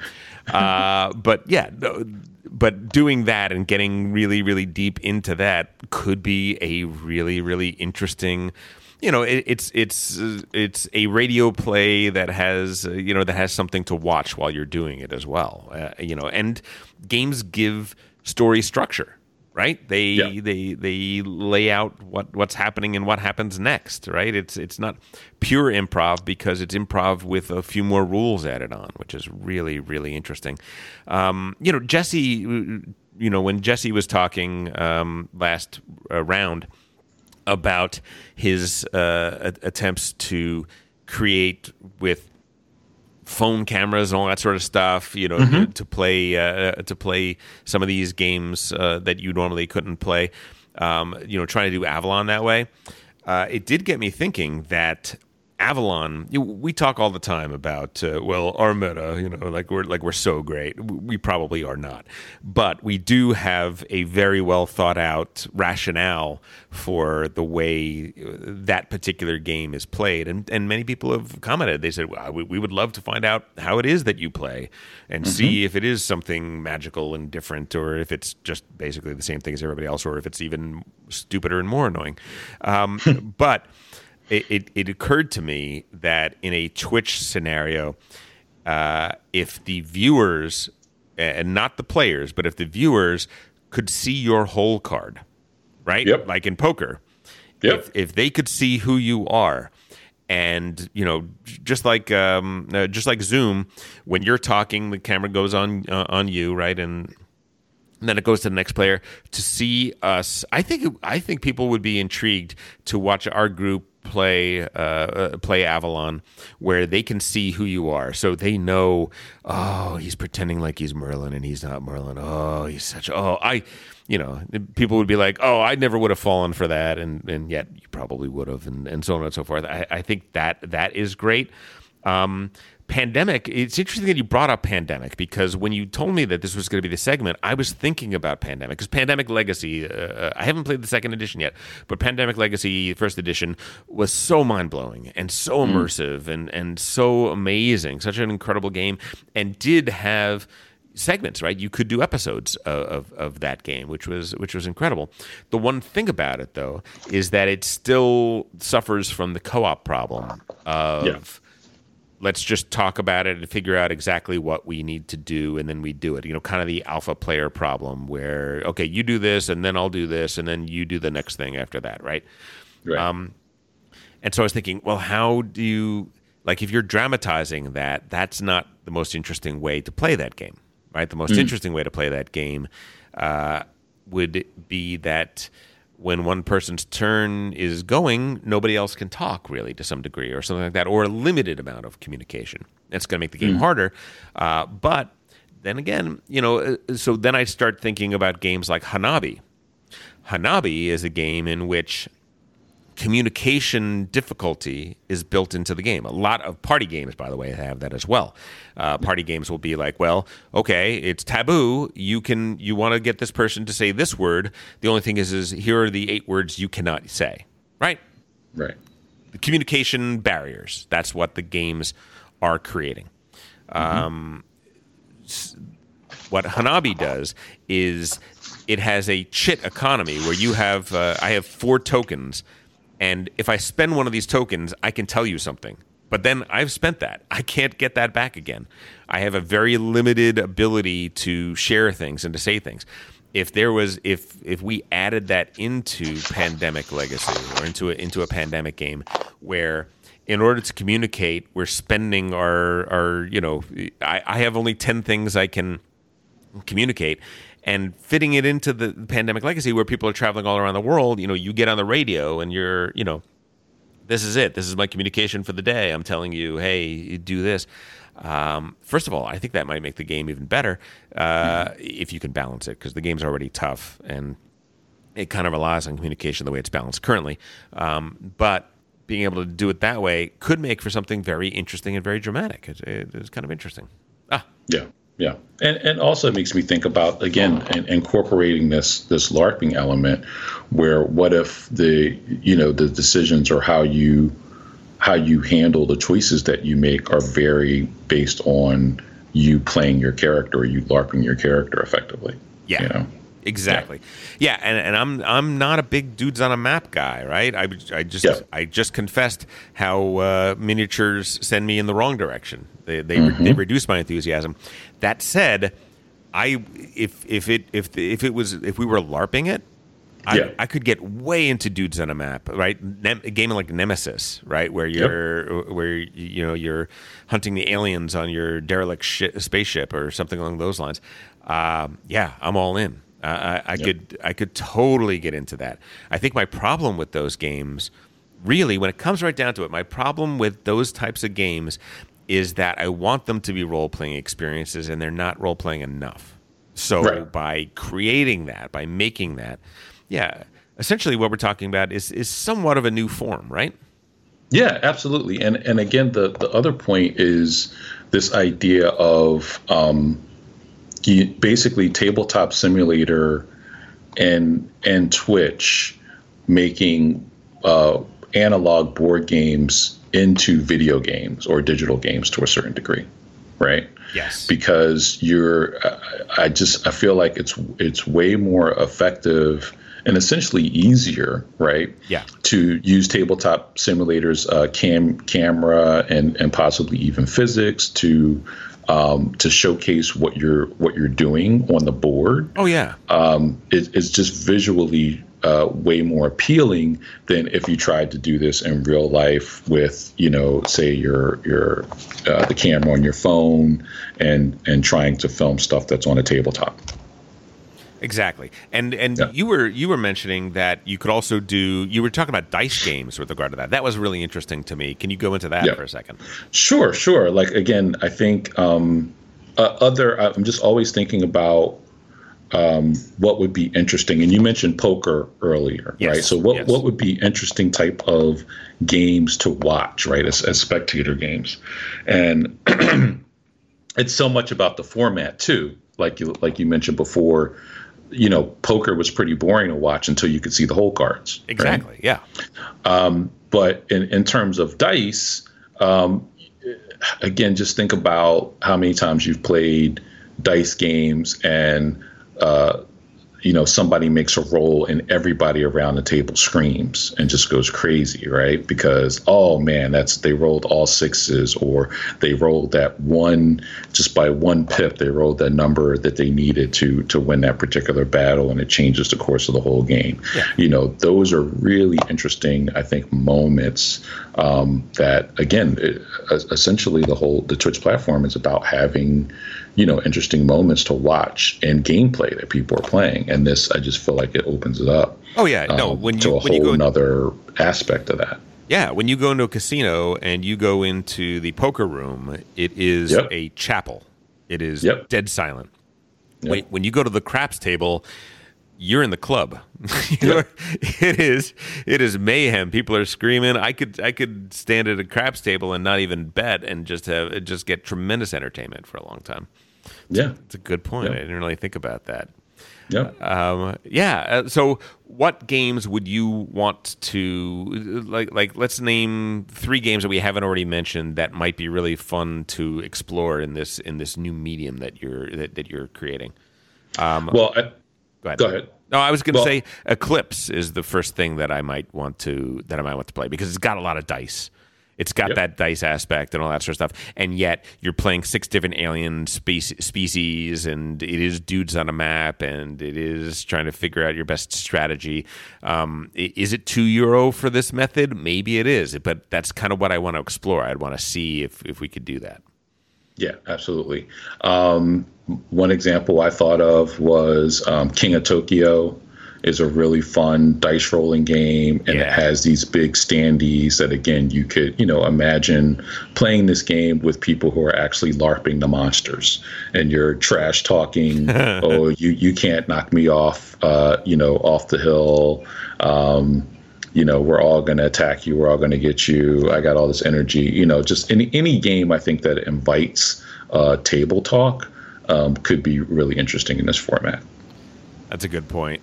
That's a really yeah. good point. I wonder, yeah, uh, I, I, but we don't. So somebody, so a non-player, a person that's not playing the game, would play the monster, or how would that work? No, I would have the I would have the players play, but again, I think you know, uh, uh just like uh, in poker, right? Mm-hmm. Like I think a lot of the when when poker was at its height, televised, uh, you know the, you know, uh, I think WPT maybe less so, um, but definitely the you know World Series, all of all of these poker shows, and definitely the specialized ones where they selected or invited the players. Mm-hmm. Yeah. Um, the the entertainment value in the show was from watching these particular players.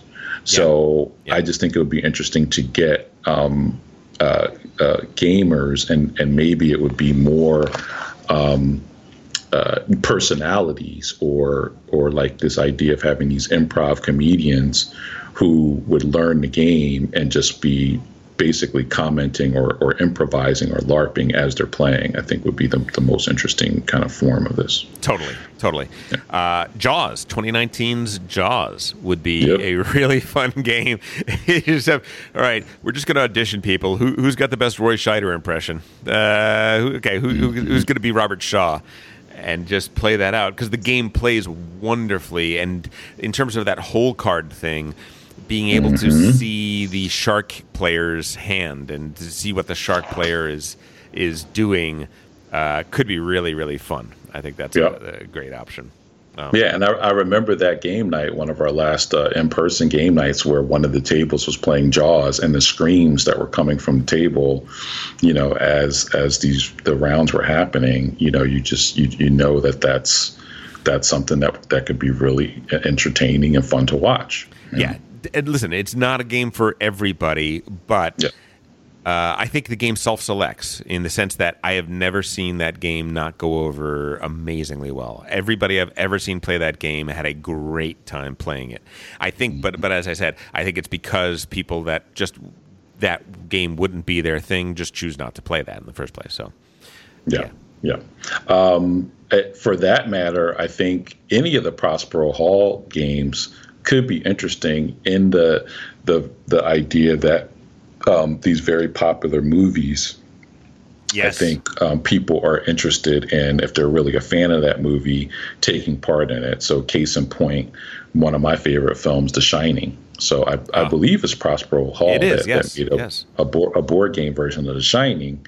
And, you know, again, that could be something that would be really fun, I think, to, to LARP you know, to be put in that setting with different personalities and, you know, trying to win the game essentially. I love it. Uh, for yeah. me, I'm going to go a different way. What about pitch car? What about a dexterity game? Oh, sure. Especially pitch car because you're building these big, elaborate, uh, elaborate tracks with jumps and uh, uh, uh, tight turns and stuff like that. I think you get the right group of people in there. You're not even really larping because you're just you're, you're your own driver trying to you know trying to get across the finish line. I think could be a, a really really fun uh, situation. Yeah, and and tabletop simulator. I mean, there you go. I mean, just any, literally any dexterity game, right? Oh, yeah. Because tabletop simulator has a very like awesome physics engine.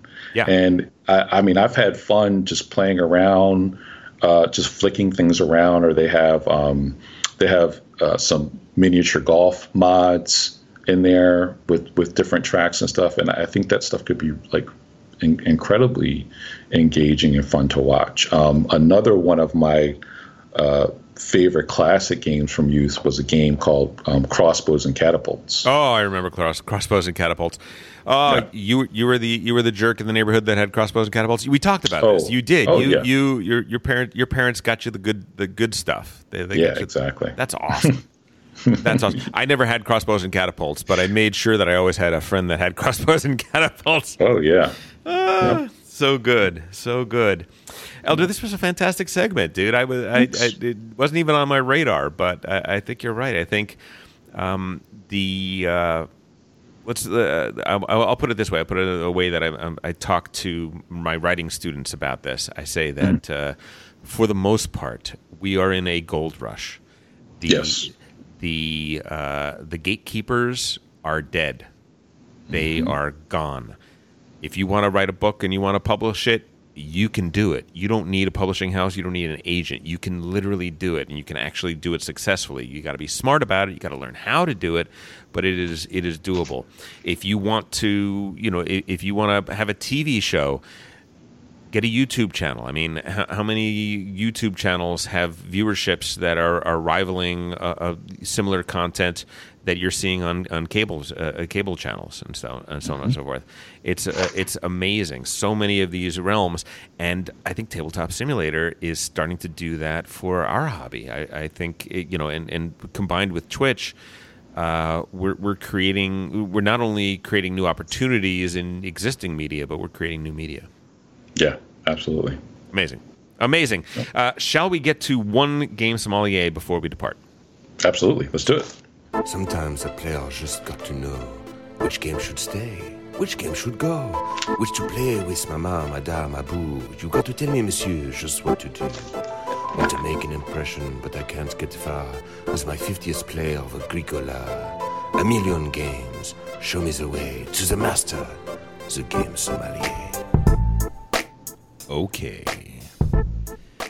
This one comes from Jesse Jones. Jesse Jones starts it off with this one's for Tom. there once was a designer named Martin who made a game that came in a carton. Age of Steam it was called, and now I'm enthralled. Now tell me, and I shall hearken. I'm considering adding Age of Steam Deluxe to the Pledge Manager for Mercado de Lisboa. It's in the Pledge Manager there. Uh, after re listening to your review with Ben and Dimitri, he's got a two part question regarding Age of Steam. Uh, one is Do you have any experience with the smaller maps that come with the deluxe version, which is St. Lucia and Barbados? How are they a two player? Uh, and what are your favorite two and three player maps for Age of Steam? It's actually a three part question because that's that's part one, and then part two. Could you quickly talk about some of your very favorite maps? Uh, the answer is no. I could talk at length about them, but I probably can't quickly talk about them. but, we'll, but, we'll, give it a try. Um, uh, Elder, uh, experiences with uh, with Age of Steam. Have you played the deluxe edition? I have not played Age of Steam at all. Are what? I've never played it. What? Maybe once a long time ago at a con, but I yeah, I, I have not played it. Bad Elder, bad Elder. Yeah, yeah. This is. I gotta get some. Yeah. If you could see my face, I am stunned. How is it possible? Oh my God, Elder. I know. Oh my God. Yes, there, there's uh, there's no goods. Okay, not everything has to have goods. All right. Actually, there are good. They're the, the little cubes. There's five colors of them. There's five goods. Open your heart. Open your heart, Elder. Oh my God. Holy cow. All right, I guess I'm going to have to take this one solo then. So, uh, answers are I have not played either St. Lucia or Barbados. I've played um, most of the multiplayer maps. I've not played any of the two player maps in the deluxe edition. But I can tell you very much that uh, three player is one of the areas that Age of Steam shines. Age of Steam is a great game because it shines at every single player count. You can find, there's even solo maps that you can uh, print and play. Uh, there's a whole geek list, I believe, d- dedicated to solo maps on the Geek for Age of Steam. Um, but my favorite t- uh, three player maps are Ireland, um, amazing, tight, hard, rough, just like the country it is. Um, Scandinavia is very interesting map to play with uh, with three players, and Montreal Metro is a very different map. Plays very differently than most of the other ones. Um, fantastic, and, and listen, almost all of these, when you're talking about a new map, what you're actually talking about is a new rule set, and rule set is uh, it's, it's too broad a term because almost always it's one or two rules, just one or two tweaks to the rule set that then changes the entire game. Um, and all those Ireland, Scandinavia, Montreal Metro play amazing with three players. My theory on maps, everybody in Age of Steam, it's a taste issue to some degree um, because you could play any map with any number of players, essentially, sort of, kind of, um, but it's got sweet spots. For me, I like a map that is slightly too tight. I want a map that is punishing and hard, and you're you're you're fighting to survive. The worst thing for me is an Age of Steam map where there's too much room, because then I'm not competing, right? Then I'm not fighting over this city and this cube and and I'm not fighting with these three players, right? When you have too much room and you're too spread out, uh, you've taken the you've taken the lid off of the pot and what you have inside is never going to boil properly. Uh, so for me, I like slightly too tight to perfect. Anywhere in that realm is is what I like. And Ireland, Scandinavia, and Montreal Metro are great at that. Uh, favorite maps of all time? Uh, really, I've got uh, two. I'm gonna. I'll, I'll, add a third in. Um, Korea. I think the Korean map is the. Uh, I, I, think it's the Mona Lisa of Age of Steam maps. Um, in Age of Steam, I'll say it for. I think I've already said this before, but I'll say it one more time. In Age of Steam, you have uh, cities that have colors and you have cubes that have similar colors. And the idea is you build railways between these cities so you can take a cube, a red cube and deliver it to a red city. You can take a black cube and deliver it to a black city and so on and so forth. In Korea, all of the cities are gray. Cities do not have a color. Cities are all of the colors of the cubes that are on them. So, when I want to deliver a cube early in the game, no problem. If I have a blue cube, I could deliver it to any city that already has a blue cube on it. No problem. But as the game continues and as those cubes get smaller and smaller, all of a sudden, the game becomes so dynamic because these cities are changing before our eyes. They're, this, this, this used to be a yellow city somebody delivered that yellow cube. It's no longer a yellow city. My plans are dashed. And the competition for turn order, for, for first move, for things like that becomes so dire in this game because you want to be able to make your uh, make your choices, make your moves, make your decisions before the map utterly changes before your eyes and creating situations for yourself where you have control of a situation is super hard, but also tremendously worthwhile. I, I, think that's an absolutely amazing game. Northern California is another map that is really cool. It's got several different features, too many to kind of go into right now, but it adds a bunch of different tweaks to the game that make it really, really interesting to play and, and really kind of cool. And then the last one, I'm going to say the map in and of itself isn't the best. It's Western United States. The Western United States map uh, is kind of interesting. It's interesting because you can actually play this game with seven players. What you would hmm. do is you would take pennies and you would use pennies for the seventh player because that's all the player tokens are are these you know little little discs that you're putting down and it's a big enough and roomy enough map that we have found seven players works quite well. Generally, there are all these cities on the you know in the east, and invariably three or four players will build there and then two or three players will build out in the west. You're not allowed to build any of the cities that are near the center of the map, and then it's races to connect east to west. Uh, very, very interesting, interesting game. Um, I don't know if any of these maps have uh, deluxe edition graphics yet. I think they're still from the classic Age of Steam. That may be coming out. That may not. But uh, but you can still play uh, on those maps with your with your deluxe Age of Steam. I, I can't I can't believe that I that I've spent an hour and a half talking to a man that's never played Age of Steam. I'm I'm reevaluating my friend group and all of my life choices. You should get Age of Steam. It is one of the best games ever. Shame, Professor. Shame. what? I've played Martin Wallace games with you. Sure. Right? Absolutely. And we played a lot of Martin Wallace games. How do you not play the granddaddy, the ma- the master? Oh my god. Uh, yeah, I feel like I'm, i must have played it at some point, but it's it's not memorable. I know it's it's big with our with our group, and I, you know, it's on my list of games well, to play. But yeah, you're you're not a you're not a huge train gamer though. I'm not. Yeah, I'm not. that's it's, true. not really my thing. So Fair enough. Fair enough. All right. Well, I'm I'm sorry if I shamed you. I shouldn't have shamed you. Uh, that's all right. That's all right. Ladies and gentlemen, we have a YouTube channel, youtube.com forward slash C forward slash Game Brain Pod. We have a Facebook group. We have a Discord channel. Please get in those board game sommelier questions. We are at the bottom of the barrel. And you've been listening to Game Brain, produced and edited by Matthew Robinson, Tom Donnelly. Special thanks to Daedalus for our incredible music. You know him as Alfred on the show. More on Daedalus at GameBrainPod.com. You can reach us by email at contact at GameBrainPod.com or on Twitter at GameBrain underscore pod. Thank you, Elder. You were amazing. And thank you for listening. And go play some games with friends online or virtually make some friends with games.